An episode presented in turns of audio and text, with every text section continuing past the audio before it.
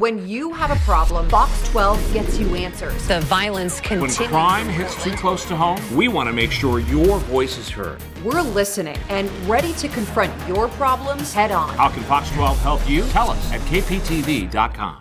Thank you for listening to BRC and Friends. This is another episode that is done in partnership between First Presbyterian Church of Palo Alto and BRC and Friends. In this series, you're going to be hearing from candidates for the Palo Alto City Council. Thank you for listening and enjoy the show. My name is Bruce Reyes Chow, and this is BRC and Friends. Each episode, I chat with activists, artists, academics, and adventurers to discuss politics, faith, pop culture, technology, and as you will discover, pretty much everything else that pops into our heads. This is basically an excuse for me to hang out with friends and colleagues and riff about things that matter. Welcome to BRC and Friends. Welcome to First Presbyterian Church of Palo Alto Webinars. It's a place where we engage the hearts and minds of academics, artists, authors, and community leaders. Uh, my name is Bruce Reyes Chow, and I'm the pastor here at First Presbyterian. Today's webinar is part of a series where I'm interviewing 2020 candidates for Palo Alto City Council. Uh, in this series of interviews, I hope not only to get to know the issues that are important to each candidate, but also to get to know the person behind the politician. We'll be taking questions later, so please make sure you use the Q&A feature, and we'll get to those later in the program. Webinar will be, will be recorded, and it's shared, as they all are, on our church YouTube channel and on Instagram TV, as well as posted as part of my podcast, BRC and Friends. Uh, today, I'm welcoming our final uh, nine of 10 folks who said yes to us. Uh, Stephen Lee is with us today, but I have to do a disclaimer before we start because um, my middle child, Abby, is working on Stephen's campaign. So, but there is no preference. She did not slip me any questions. There was no, we are keeping this very uh, separated. Uh, but um, those who know me and my family, uh, we're always involved in campaigns and doing stuff. So no one is shocked, but I just want to make sure everybody knows that Abby is working on Stephen's campaign. All right, so let's start with this, uh, Stephen. Just tell us, tell us who you are. Give us some context, background, who you are, and maybe a little bit about why you're running. But let's get. We have an hour. Uh, folks get to know you. Who who is Stephen Lee? Yeah, well, thank you so much for having me. Um, let's start from the very beginning. You know, I'm a third generation Chinese American. My father was born in Iowa and grew up in Michigan. Um, his Oh. father, so my my paternal grandfather, came here from China to actually study engineering at MIT. So that's how my father's side um, ended up in the U.S. My mom is an immigrant herself. She's Chinese Indonesian, so ethnically Chinese, but her family lived in Indonesia. And she came here uh, for college uh, to, to become a pharmacist. Um, I am one of four siblings, um, so I'm the second child. You know, my older brother is a U.S. Navy SEAL. I'm a corporate attorney at Sony PlayStation. Uh, my little sister is a orthopedic surgery resident in Boston, so she's in the second of either a four or five year residency program. Um, and then my little brother Jonathan, who lives up in Redwood City, is a uh, financial analyst. So we So sort of you're have, a you're a bunch of low achievers, is basically what you're telling us. Yeah, no, yeah, yeah. I don't know what went wrong. We didn't really, um, you know, my dad's an engineer, and and not not one of us ended up being an engineer. Being an so, engineer. Um, um, but yeah, so I was born in Seattle. Um, for the first couple of years of my life, I lived down in Southern California, um, in a place called China Lake. It's in the middle of the Mojave Desert. My dad was working for um, Boeing at the time.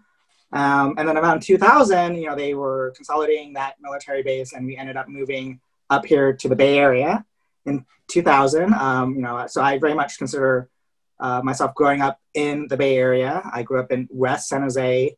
I went to Cupertino schools like Miller Middle School and Lynbrook High School. Um, you know, I, I grew up in sort of the post 9 11 world. I was in eighth grade US history class on 9 11. And I just remember, you know, seeing how that event changed our country irrevocably and how we were treating our Muslim American residents while simultaneously learning about the values enshrined in our Constitution and learning about our history and how we've sort of um, struggled as a country to live up to all of those ideals, right? It's sort of the struggle of, of um, forming that more perfect union. Um, but I've always been somewhat interested in, in government and, and the law. Um, you know, I, I, view law as a way of, you know, that's how we govern ourselves interpersonally, how we decide what we're going to be doing, what we're going to be focusing on as a society to address our collective issues. Um, so after I graduated from Lynbrook High School, I went to uh, UC Davis, where I majored in political science and communication.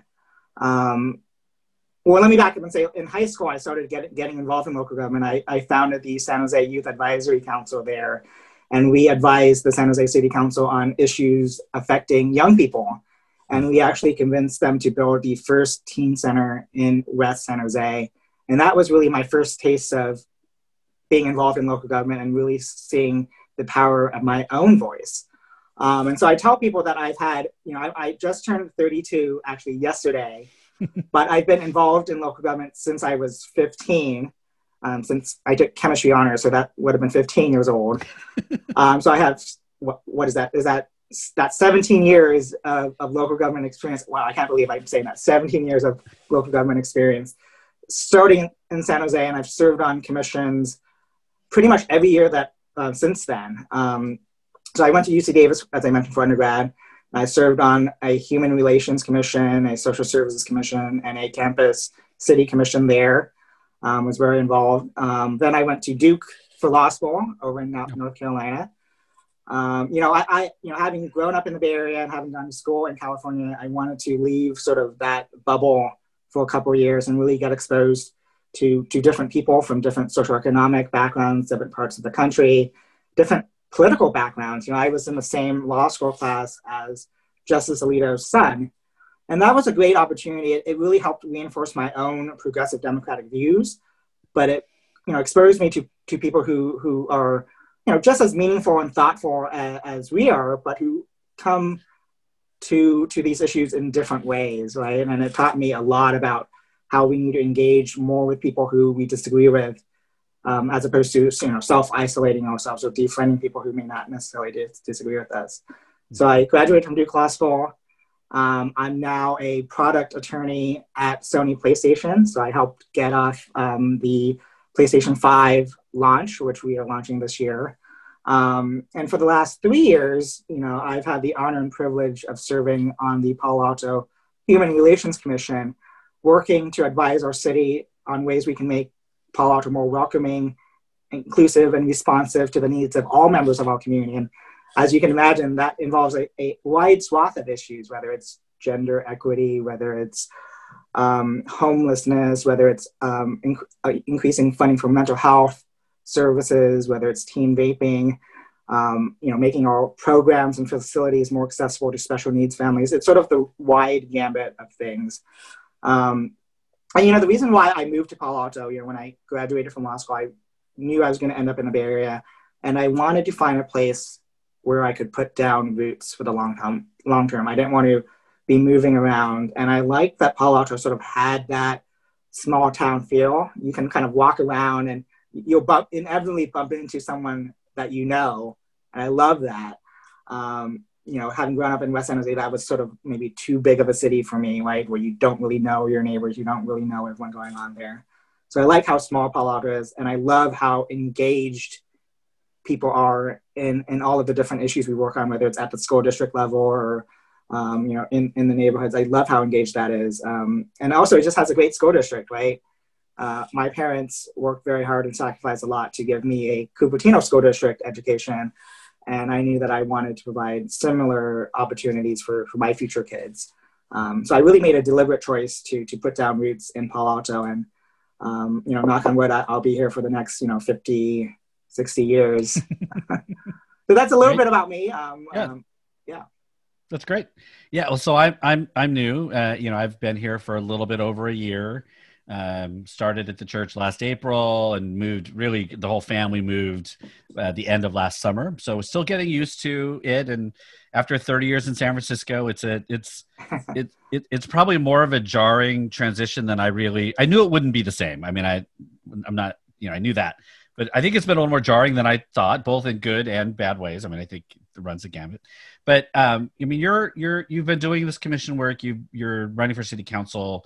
Um, you know it's none of it's paid it's all on top of everything you're doing uh you know it's it I, I love Palo because it's it those positions are um they're not glory positions at all right these are like you're getting in to Yeah. do the work so so you you obviously love and you're committed to this this city. So what you know you mentioned the small town piece which i would agree with you. It's it's kind of interesting being in a small town again and kind of the the vibe of that. But what else do you love about palo alto? When people were say to you you know why why do you love palo alto? Why why are you going to commit this energy and time uh and you, much of your life to this city? What do you what do you love about palo alto? So, I mean, other than the small townness, other than the excellent scores, I love how many parks we have. It's just there's parks everywhere. I love it, um, and I love how vibrant our downtown is, and I love that I can actually walk. I I'm in Midtown, so it's a little bit of a walk, but I love that I can actually walk or bike to to downtown, and I just love the energy here. I love how you know Palo Alto is known all across the globe as the birthplace of Silicon Valley.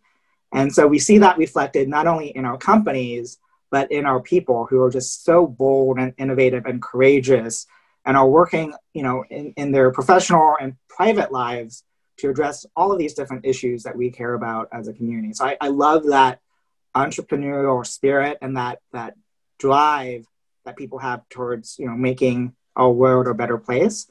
Um, and that in part is, is one of the reasons why I'm running for city council because I want to harness some of that energy um, at the at the local government level because I feel like our government hasn't been nearly as responsive or as innovative or forward looking as our people are in addressing some of these issues. Hmm. Um, but yeah, I mean, there's a lot of different reasons why I love Palo Alto. sure well, Yeah. that's, great Yeah. I'm, I'm, yeah, I'm, uh, I, I've, I've loved. So we're kind of in the south southern part, uh, Mhm. and uh, it's funny that um, when I first got here, though, people would say, like, you either go to California or you go to university, and they're like, people. I, I was learning, people have real like uh, preferences about Cal, like California or university. Which one do you like better? And I'm like, I, I just got here.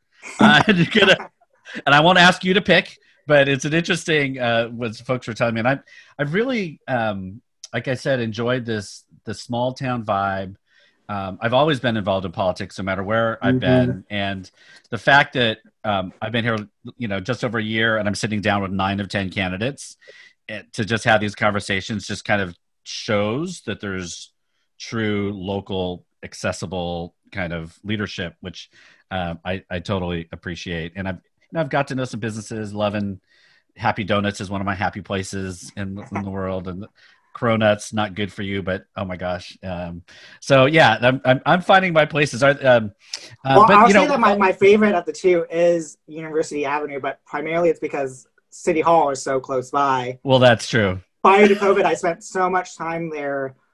And this is kind of geeky of me, but some of my friends and some council members were saying, Stephen, you need to get out a bit more. Because I would be spending most, like, more time at City Hall than I was, like, for someone my age, as opposed to at, at the bars, right? Right. but um, you know, I find it interesting, and I find this work very, very meaningful. You know, I, I, for the longest time, I, I really have, have felt a, a sense of calling. You know, there's sort of, um, you know, I think JFK said it, and I think, you know, there's a biblical notion that, you know, for those whom a lot is given, a lot is expected in return. And so, you know, my parents worked very hard to give me a lot of um, opportunities and privileges in my life. And I'm someone who's like, if I see something's wrong, I'm not just going to sit there and wait for someone else to do it. I'm going to step up and do the work myself to try to fix it from the inside. Um, Well, that's that's great. So that that leads me to the question. Like as, as an outsider, I've come in and um, have seen things that I have to figure out. Is like, is this like this is odd? Like there have been things that I'm like, wow, you know. And again, I'm not surprised. No progressive city is as progressive as it likes to think it is, and there's always pockets and all those kind of things. And I'm also from San Francisco, so we're pretty smug about our world.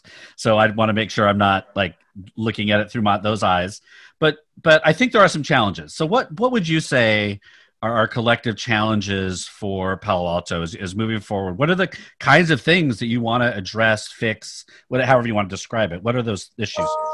yeah, I mean, um, you know, I talk to people a lot about the need to get more serious about our housing crisis. And I say it uh, for a number of different reasons, right? There's um, we have a three to one jobs to housing imbalance in Palo Alto, and we know that that's an issue. too often, though, the pro housing discussion about why we need housing is only about, you know, in terms of creating diversity, um, increasing the ability of, of, folks who don't live here to, to actually live and afford to live here. And those are certainly important reasons why we need to do housing too. But during this campaign, I've been really trying to make the case to current residents that it's in our own self interest and that we have a responsibility to our existing community to get serious about housing. Um, you know, for me, housing is so inextricably linked to many of the issues we care about as a community. So even if you or someone else doesn't doesn't consider themselves a pro housing advocate or doesn't know much about it, or even if they own their own home, there's a lot of reasons why all of us and why those people should care about getting serious about housing crisis. Um, I mean, let me give you some examples. You know, if we want to address racial and economic inequality, housing is heavily tied to that. Addressing climate change, right? Um, reversing the huge traffic we have, right? One of the reasons why we have so much traffic is because we don't have housing near where the jobs are, right? And so people are commuting in from out of town, and that's that's creating more traffic. Um, you know, we have excellent school district uh, schools in this town, right? I moved here for the schools. A lot of people moved here for the schools, but we're seeing declining enrollment because young families can no longer afford to live here. So that's having an impact on schools, you know, and we may one day have to close down some of our local elementary schools, neighborhood elementary schools, because of that. You know, prior to COVID, we had teachers who were commuting one to four hours a day and so we know that that is not sustainable both for their, their mental well-being, but also just for our environment. So if we care about schools and maintaining them, we need to care about housing. You know, we have about 313 unhoused people living either in RVs or on our streets. Right? So if we care about addressing homelessness, it's not enough just to provide services.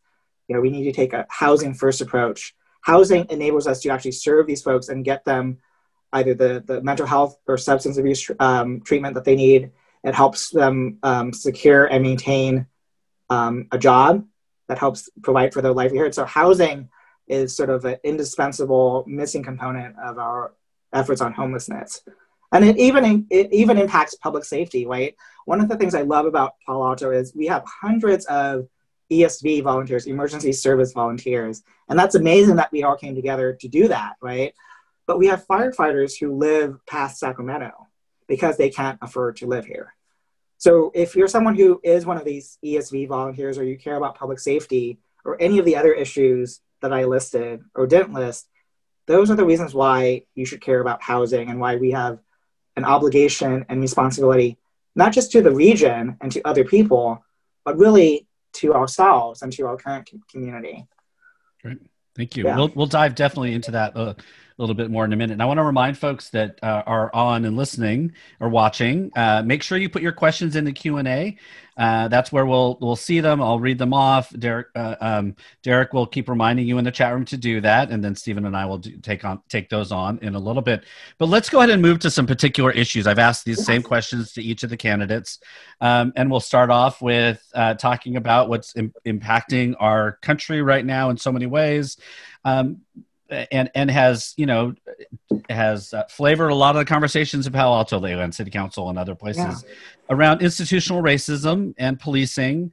Um, I just want to give some space for you to talk about where do you you know how do you look at and approach institutional racism uh, as a government official, but also then how do you look at policing? Or you know there's reform, defund, reallocate, abolish, and I know our city is moving in a direction, and I can talk about what I feel about that, but I just want to give you give each candidate some space to talk about institutional racism and then policing in, in Palo Alto. Yeah.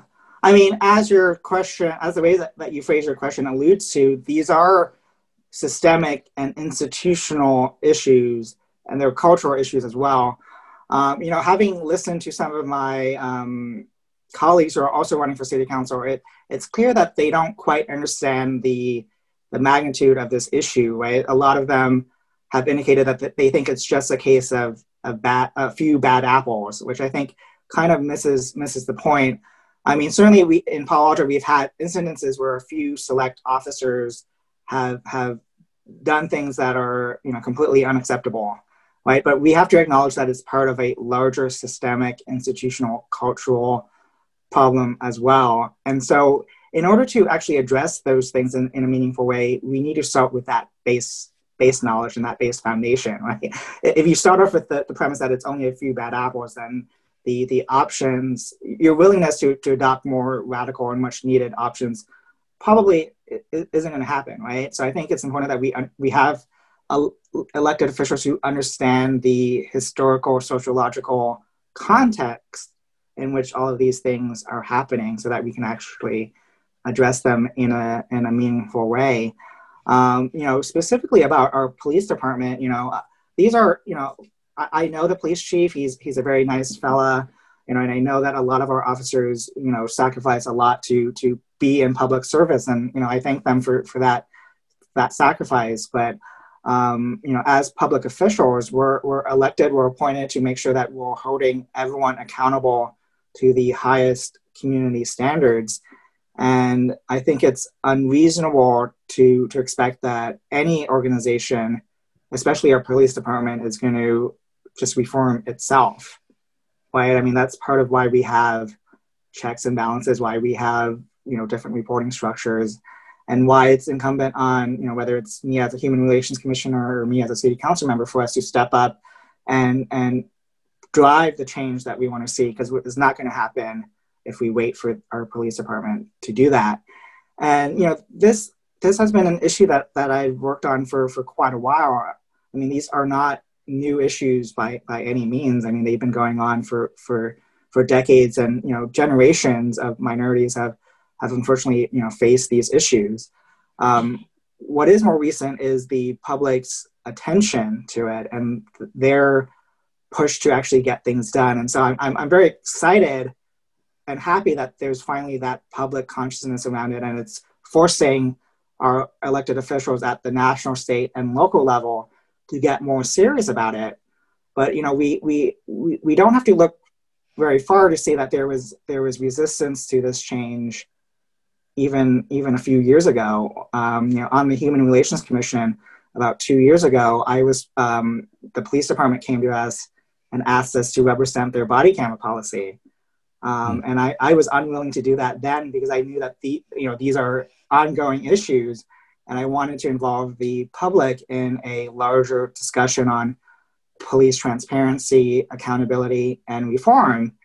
And you know, just two years ago, that notion that we would not rubber stamp something and that, that I wanted to have that larger discussion was seen as, as controversial.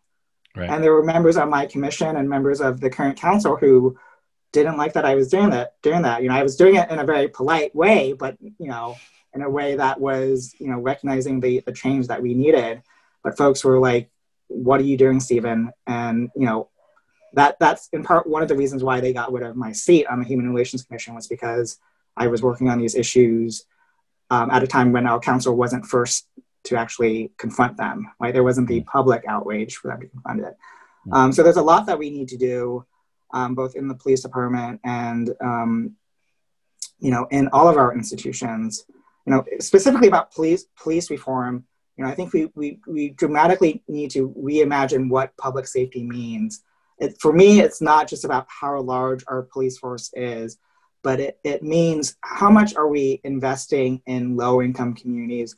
How much are we investing in minority communities? Public safety is more than just sort of being reactionary to it. It's about all of the community programs, all of these social services that we choose to fund or not to fund, right, in order to address some of the root causes of either inequality or of crime itself, right? And so I think for too long we've only focused on the police department as sort of at the end of the pipeline as opposed to all of the investments we should be making early in the pipeline to address these issues in a uh, more effective and cost efficient way. And so, you know, I, I don't use the, the term defund but a lot of the people who, who use that term, when we talk about reallocating money or reallocating responsibilities, that's what a lot of us are actually talking about in terms of how do we invest more earlier in the pipeline so that we're, we are being proactive as opposed to merely reactive. Um, Yeah. So that's a little bit about the issue. I, am sure we could go on. Yeah, I'm sure we could go. We could do a whole. Yeah, we could do a series.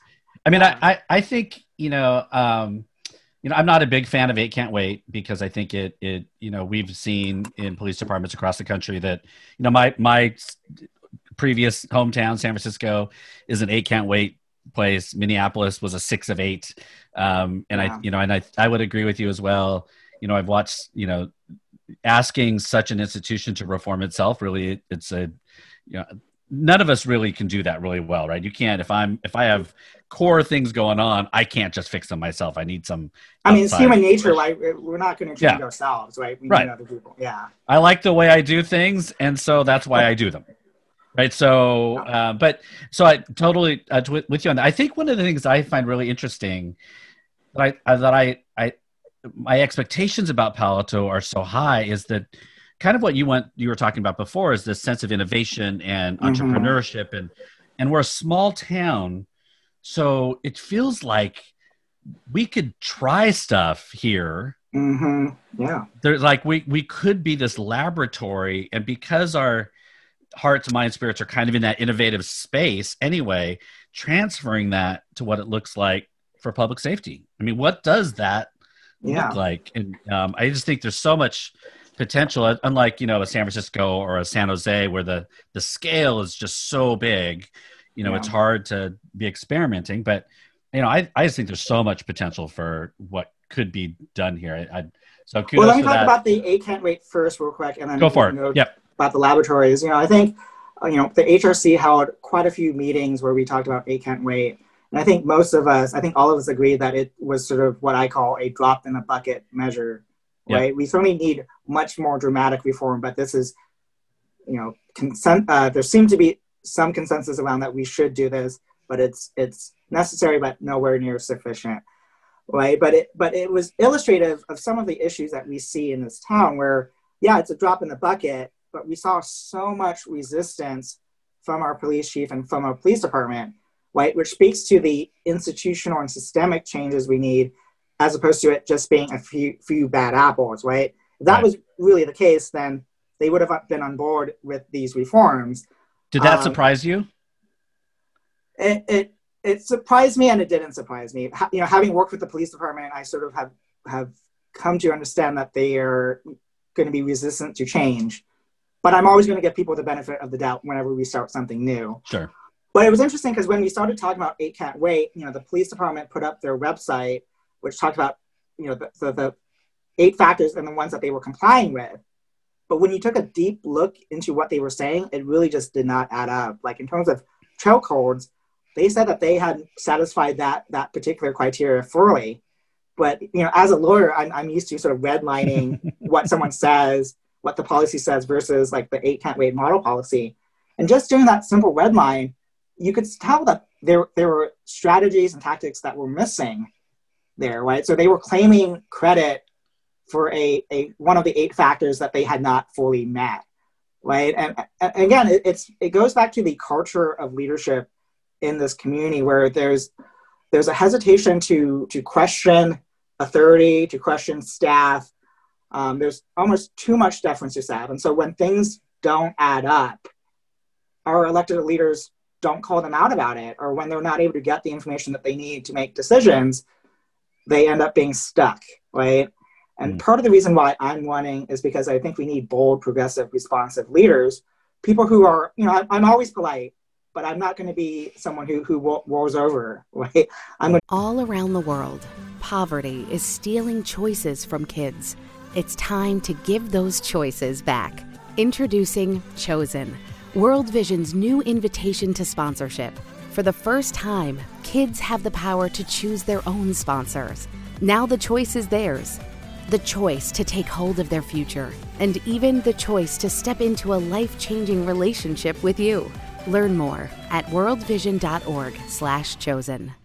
When you have a problem, Fox 12 gets you answers. The violence continues. When crime hits too close to home, we want to make sure your voice is heard. We're listening and ready to confront your problems head on. How can Fox 12 help you? Tell us at kptv.com. I'm going use my brain. I'm going to use my heart. I'm going to use my training as a lawyer to ask good questions, to figure out um, you know, when staff says no to something, I'm going to do the heavy lifting and do the work of, well, why are you saying no?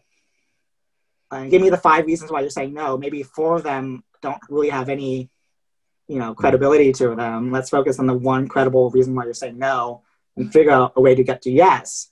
Right. And I think we need leaders who are going to do that work and who are going to stand up for our community and for the people who live in this community and not just defer to an unelected staff who, quite frankly, is is, is really running the show right now. Mm-hmm. Yeah, I mean, we could do a whole podcast on or a webinar on that too, from what I'm hearing from everybody. So, but let's move on. Let's go on to uh, we yeah. want to talk about housing.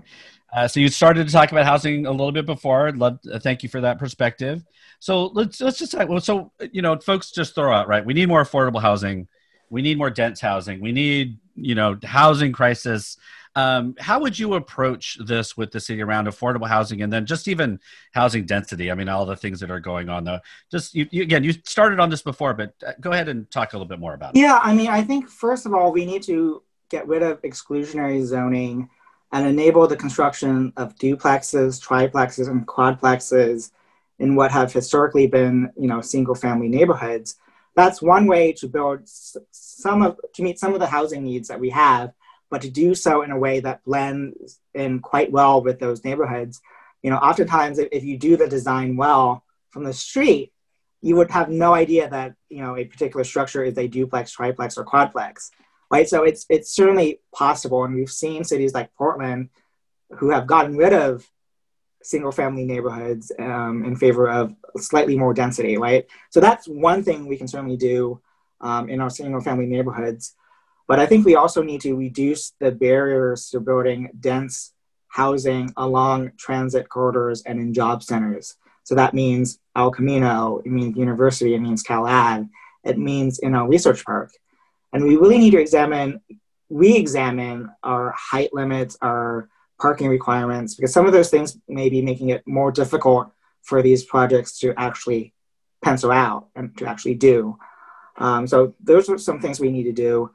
Um, you know, in terms of funding, how do we fund or subsidize housing? Right, there's this huge debate about that, and some of the the conventional wisdom is that we need office to fund that housing. Um, I, I, don't think I, I, quite buy that argument. I think it's one way you do it, but given that we have a three to one jobs to housing imbalance already, it would seem to me that even if we you know allow that to happen, we'd still be digging ourselves into a deep hole, deeper hole. Um, we might be digging it slightly slower, right, depending on how we mm-hmm. do the ratio. But for me, my sense is we need to focus on building housing and not add to the problem by building more commercial office space, mm-hmm. which which I mean, which means that we need to find alternative ways to actually fund or bring down the cost of these housing developments. And I think that there are some good ways to do it. Um, and I've been um, a big proponent of a business tax, a business tax on larger and still mm-hmm. profitable companies. You know, we're not talking about the mom and pop or small businesses who are struggling right now, but really the, the larger corporations who are, are still doing quite well and who are actually making more money during COVID and asking them to step up and pay their fair share and invest in the needs of their community that they benefit from. And that includes housing. You know, that was something that I worked on with Pat Burt prior to COVID 19. Um, and I, am convinced even uh, during COVID 19 that we need to put that on, on the ballot um, because we're, we're, having to cut a lot of things from our budget while all, the, all of these big companies aren't paying their fair share. So that's one way that we can fund um, affordable housing is a, a business tax on larger, still profitable businesses. Depending on how we structure it, who we include, who we exclude, do we do it by the square footage? Do we do it by employees? Do we do it based on revenue or payroll? Lots of different ways that we can structure it in a very progressive fashion. Depending on how we do that, we could generate between 10 and 50 million dollars a year, which would right. Right. I mean, we, we could spend some of that or all of that on housing, and that would go quite a long way. Um, we could also spend on, on other things. But in, another idea that I had, which may be of particular interest to you, is you know I've been speaking with some of the faith-based communities here in Palo Alto, and we're blessed with so many faith-based communities who have quite a bit of land. Um, and I know, um, you know, one of my former colleagues on the HRC, uh, Reverend Kaloma Smith, he had looked a couple years ago into adding some housing potentially on, on, on his church's site, right? Because it aligns with his faith and with the, mm-hmm. the mission, right, of, of his congregation. But they just weren't able to, to make it work. And I think we need to look at how do we leverage land that is owned either by faith-based communities or you know the more common approach, own, land owned by government, right? We have Supervisor Joe Simitian doing that with land near California Avenue, where they took county office space and now they're using it to develop um, affordable housing for teachers, right? And so when you own the land already, it, it brings down, you know, you get rid of the land acquisition acquisition costs. So I'd like to do that not only with government-owned land, you know, especially at Cubberley and other locations, but with faith-based communities. To any faith-based community who says we have this land, we have an interest in doing affordable housing and making this part of our mission. Anyone who says that, the city should should meet them more than halfway and do the heavy lifting. Mm. We do the zoning to enable housing there, but also find the developer, find the money to make it work, right? I mean, faith-based communities you all do such great work already and you're so busy, right? And you don't have the time or expertise or money to make that happen. But if you come to me and say, hey, Stephen, we'd like to consider doing something here, that's all you should really have to do as a faith based community. And I think that's one way that we can leverage all of the amazing faith based communities um, in our area to help address housing. Um, yeah. Good.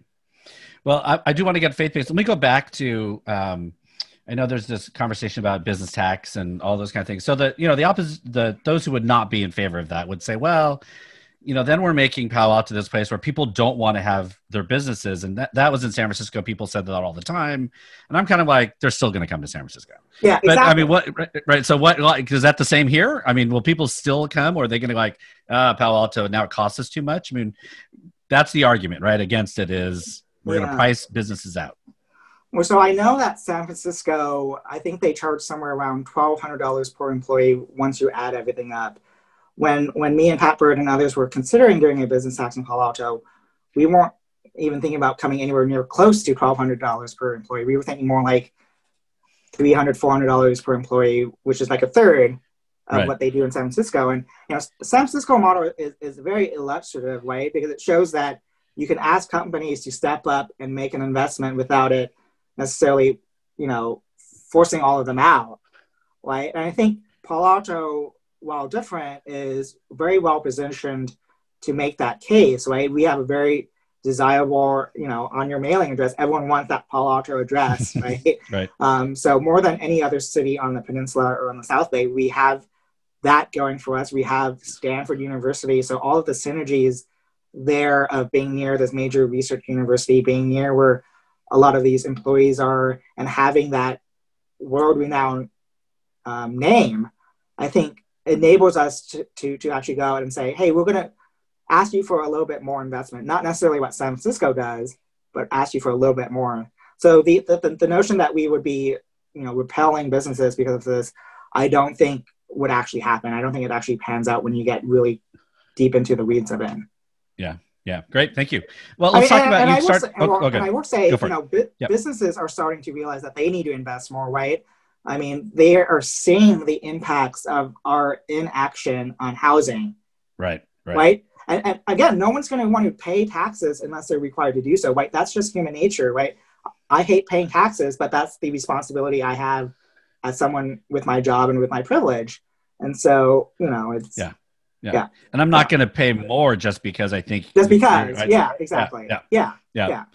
Uh, so you already touched on faith-based communities and, and what can happen and, and all of uh, that. And I know there's been a lot of conversations by leaders and members for years about housing on faith-based community sites.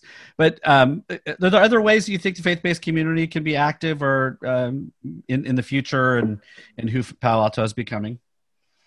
Well, you know, um, sort of related to housing on the issue of homelessness, why I know that the faith-based community has really stepped up and shown a willingness to allow some vehicles in their parking lots, which I think is fantastic. Um, but it hasn't quite happened yet because, again, the city has not been a good partner to our faith based communities.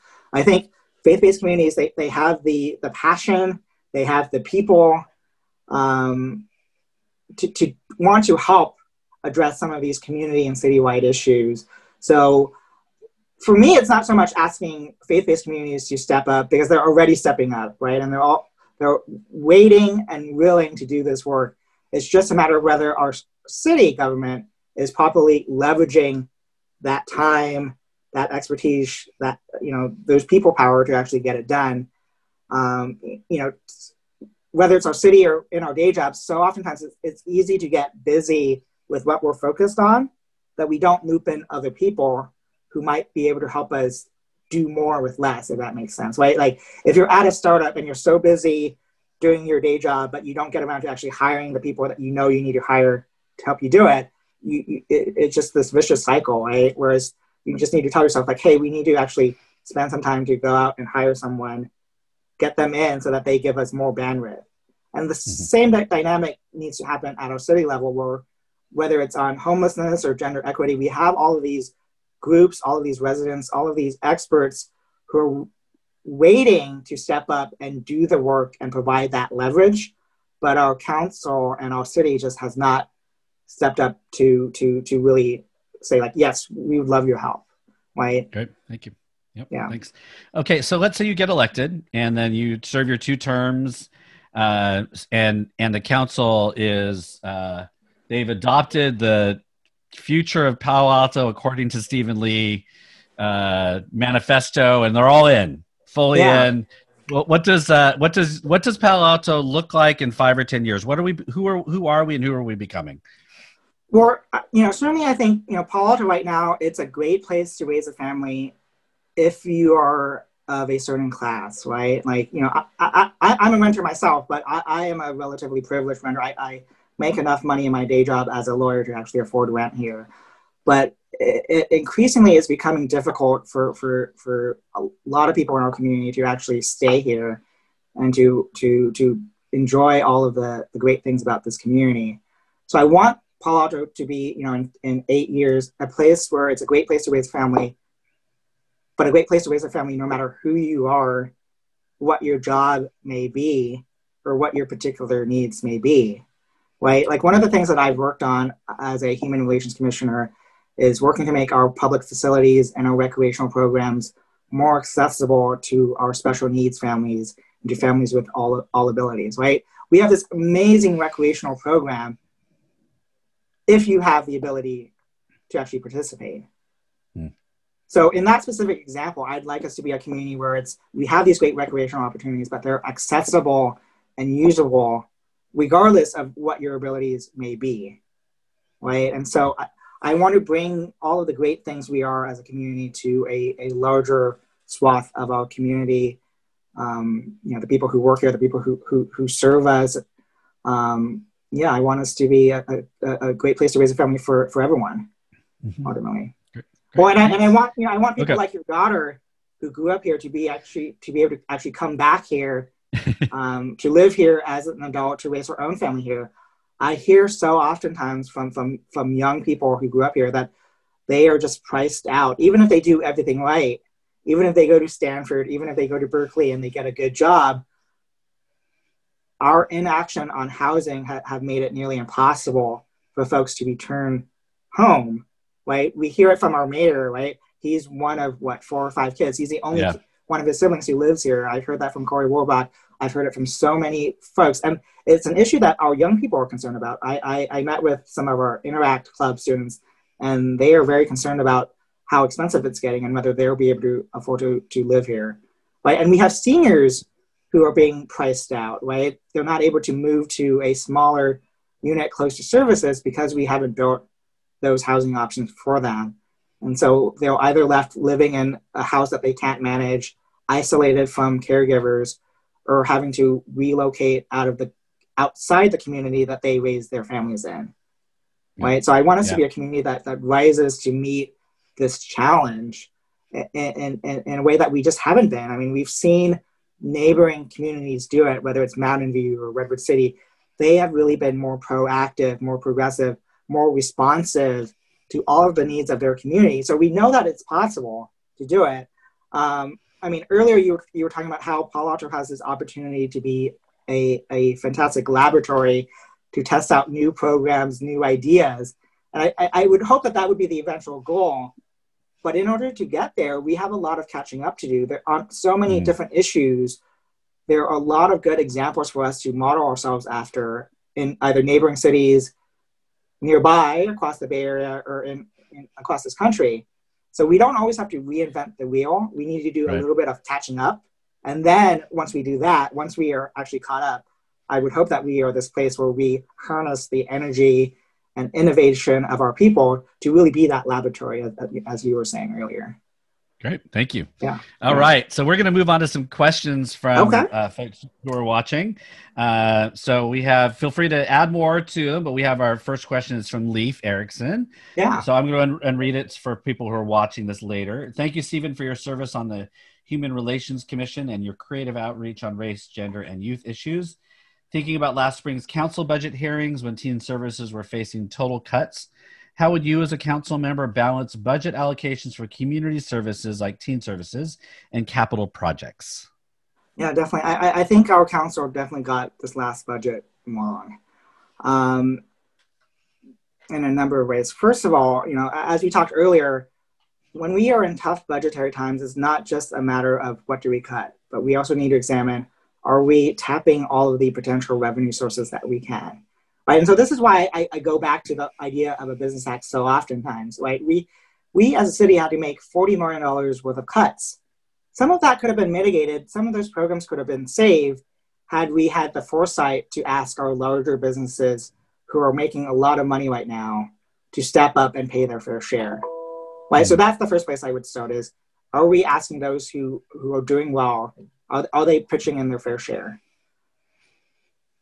Looking at, at what to cut, right? I, I don't think our council looked enough at our at delaying some of our capital improvement projects, right? So whether it's things like the public safety building or parking garages or, or fire stations.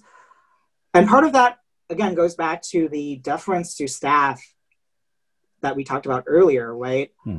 Councilmember Tanaka, to his credit, wanted to take a, a deeper look at delaying some of these, what I would call nice to have capital projects.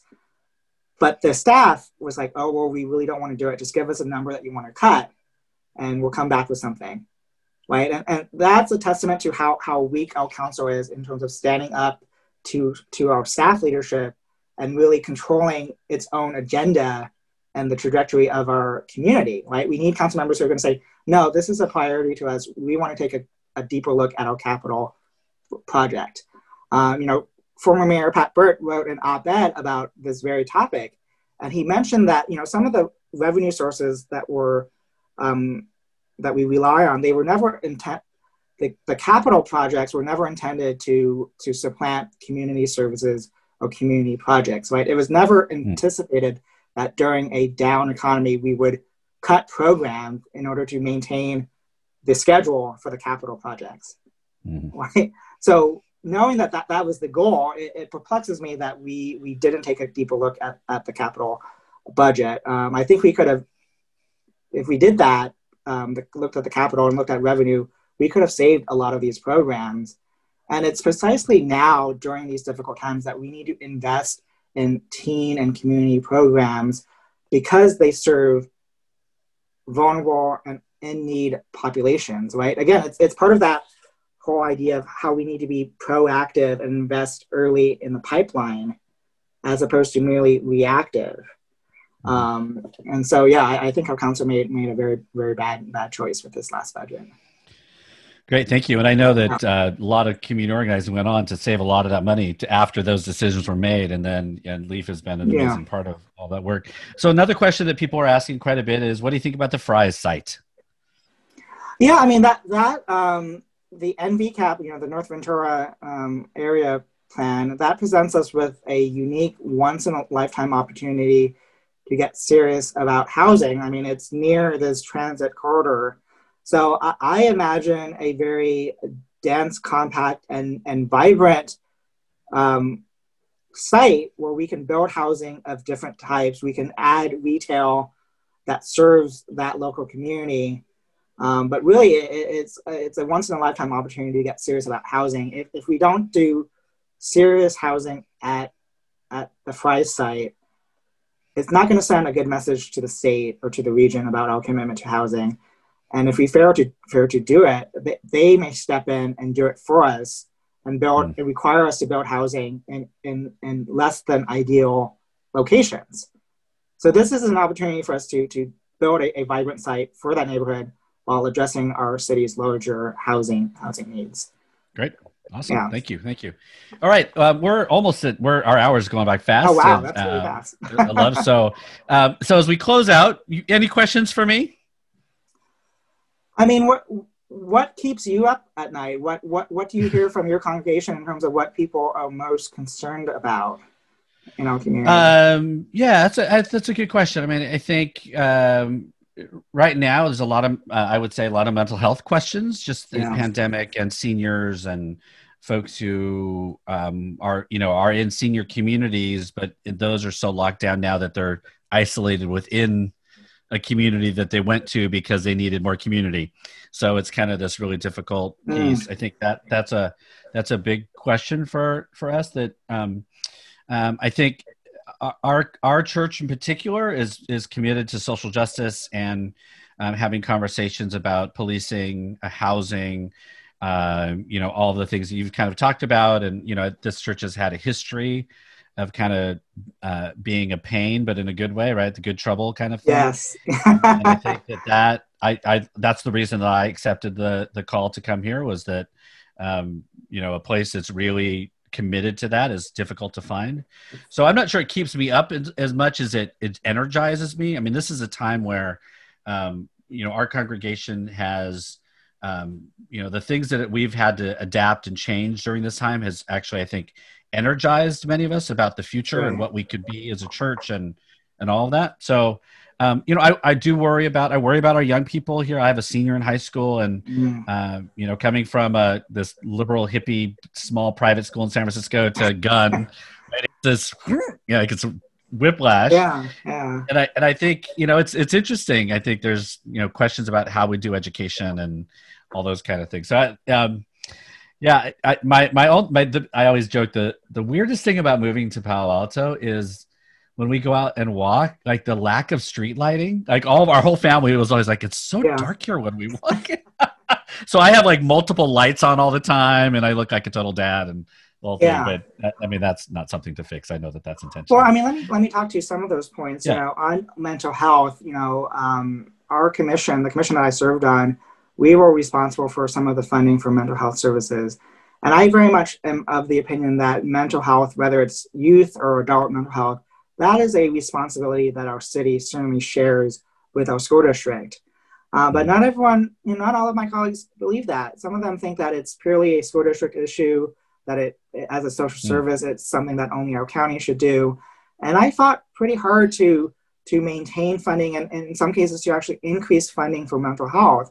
And it, it wasn't tough. It, it, wasn't easy, rather. I got a lot of criticism from it. Um, but at the end of the day, you know, young people, they are members of our community too, right? The, yeah, they may, well, they used to be on campus, right? right Eight hours a day. Right. Now they're in their homes, but they are members of our community just like anyone else. And so we have a shared responsibility to provide them these services that they, they need as well. Um, and too often times, you know, you, you have people who, who don't have th- that social justice lens to it. They, they think they divide up these issues as, oh, that's purely a school district issue or this is purely a city issue. But I think all of us realize that these issues, they're so inextricably linked, right? And, and that goes back to what I was saying about housing, but on any number of issues, they're linked. And each of each of the jurisdictions have a role to play in it, right? Both right. at the local level, state, and federal, they all interact with each other. And so as we are thinking about, you know, these issues, um, you know, we, we may think of something as, as only a national issue or something as a local issue, but really they, they intersect in so many ways. And so it's important that not only do we elect progressive and democratic leaders, you know, at the national level, right, in terms of winning back the White House, winning back the Senate, But we also need to elect progressive Democrats here at the local level because those efforts intersect and they, they need to complement each other. And if right. you elect people who don't share those values and who are making policies at the local level, especially around housing decisions, those those efforts are going to counteract all of the, the, the work that we are doing at the national level. So I, I, definitely think we need to reinvest in mental health. Um, you know, I, I'm very thankful for the work that your church is doing in terms of social justice. I mean, I just want people to know that we, we social justice isn't just for other people. We all benefit from the work that we are doing, right? I mean, we are only as good as sort of our most vulnerable or in need population. So we have a, a self interest for ourselves yeah. to get serious about all these social justice issues. And social justice weaves itself in every issue we do. Um, you know, one, one idea that I, I really like, San Jose, they adopted what's called an equity pledge, right? So anytime they, they look at the budget, anytime they make a policy decision, they're actually going to have an analysis of how the potential um, choices furthers equity or moves us further away from equity, right? right? Acknowledging that all of these issues, even if it's just things like you know infrastructure, how do they how do they actually is acknowledging that they actually impact equity and being more thoughtful about considering those impacts, even when it's not most obvious thing. Right, right. So. All right, I got to stop you there. We're going to run okay. out of time. We got to make sure get Instagram TV only takes up to an hour. Quickly, what are you reading? What are you watching? What are you listening to? I'm rewatching The West Wing and Parks and Rec with my my roommates. It's an optimistic, progressive shows, um, and I think we need a little bit of that right now. Yeah. Are you listening to anything in particular? Um, I tend to listen to a lot of K- Katy Perry songs because they're very uplifting. My my team kind of questions my my musical taste, but I find them uplifting, and we need uplifting music right now. Yeah, so. that, that's good. That's awesome. All right. Well, that's great. So, um, for those of you that are watching, thank you for joining us today. Remember, you can watch or listen to all the webinars. They will all be posted by this weekend uh, and by going to F, uh, fpresspa.org. You can connect Stevens on Facebook and his, his website, as well as on Instagram at Stephen for Council and Twitter at Stephen Lee PA. As always, you can connect with me on all the social media platforms at, at B. Reyes Chow. Uh, please be sure to follow and connect to First Presbyterian Church on Twitter, Instagram, and Facebook at FPC Palo Alto subscribe to our YouTube channel by searching for First Presbyterian Church of Palo Alto. Thanks to Derek Kikuchi for helping out again through this whole series. Uh, thank you, thank you, thank you. Thank you, Stephen, for sitting down with me today. Thank you very much. Everyone have a great weekend. All right. Again, thanks for joining us. We're taking a break next week now that we're done with this series, but we return in October. Uh, we're going to do uh, interviews and webcasts on voting, environmental racism, and policing and abolition. We'll be moving an hour earlier and only once a week. So save Wednesdays at noon starting in October uh, for our, our ongoing webinar series. So until then, uh, have a great weekend and thanks for being with us. BRC and Friends was produced, written, recorded, and edited by Bruce Reyes Chow with zero help from his dog Vespa. Please be sure to rate, review, and subscribe to BRC and Friends wherever you listen to podcasts. Also, please follow, like, tag, and share on all the platforms via BRC AND FRIENDS. Thanks for listening to BRC and Friends. All around the world, poverty is stealing choices from kids. It's time to give those choices back. Introducing Chosen, World Vision's new invitation to sponsorship. For the first time, kids have the power to choose their own sponsors. Now the choice is theirs the choice to take hold of their future, and even the choice to step into a life changing relationship with you. Learn more at worldvision.org/chosen. Oh, oh, oh, O'Reilly. Is your car no longer stopping like it used to? Don't miss out on spring brake deals at O'Reilly Auto Parts. Our professional parts people will help you find the brake parts and supplies you need to do the job right the first time. You'll find great deals on brake pads and rotors, fluids, degreasers, and more. Stop by O'Reilly Auto Parts today or visit O'ReillyAuto.com. Oh, oh, oh, O'Reilly! Auto Parts.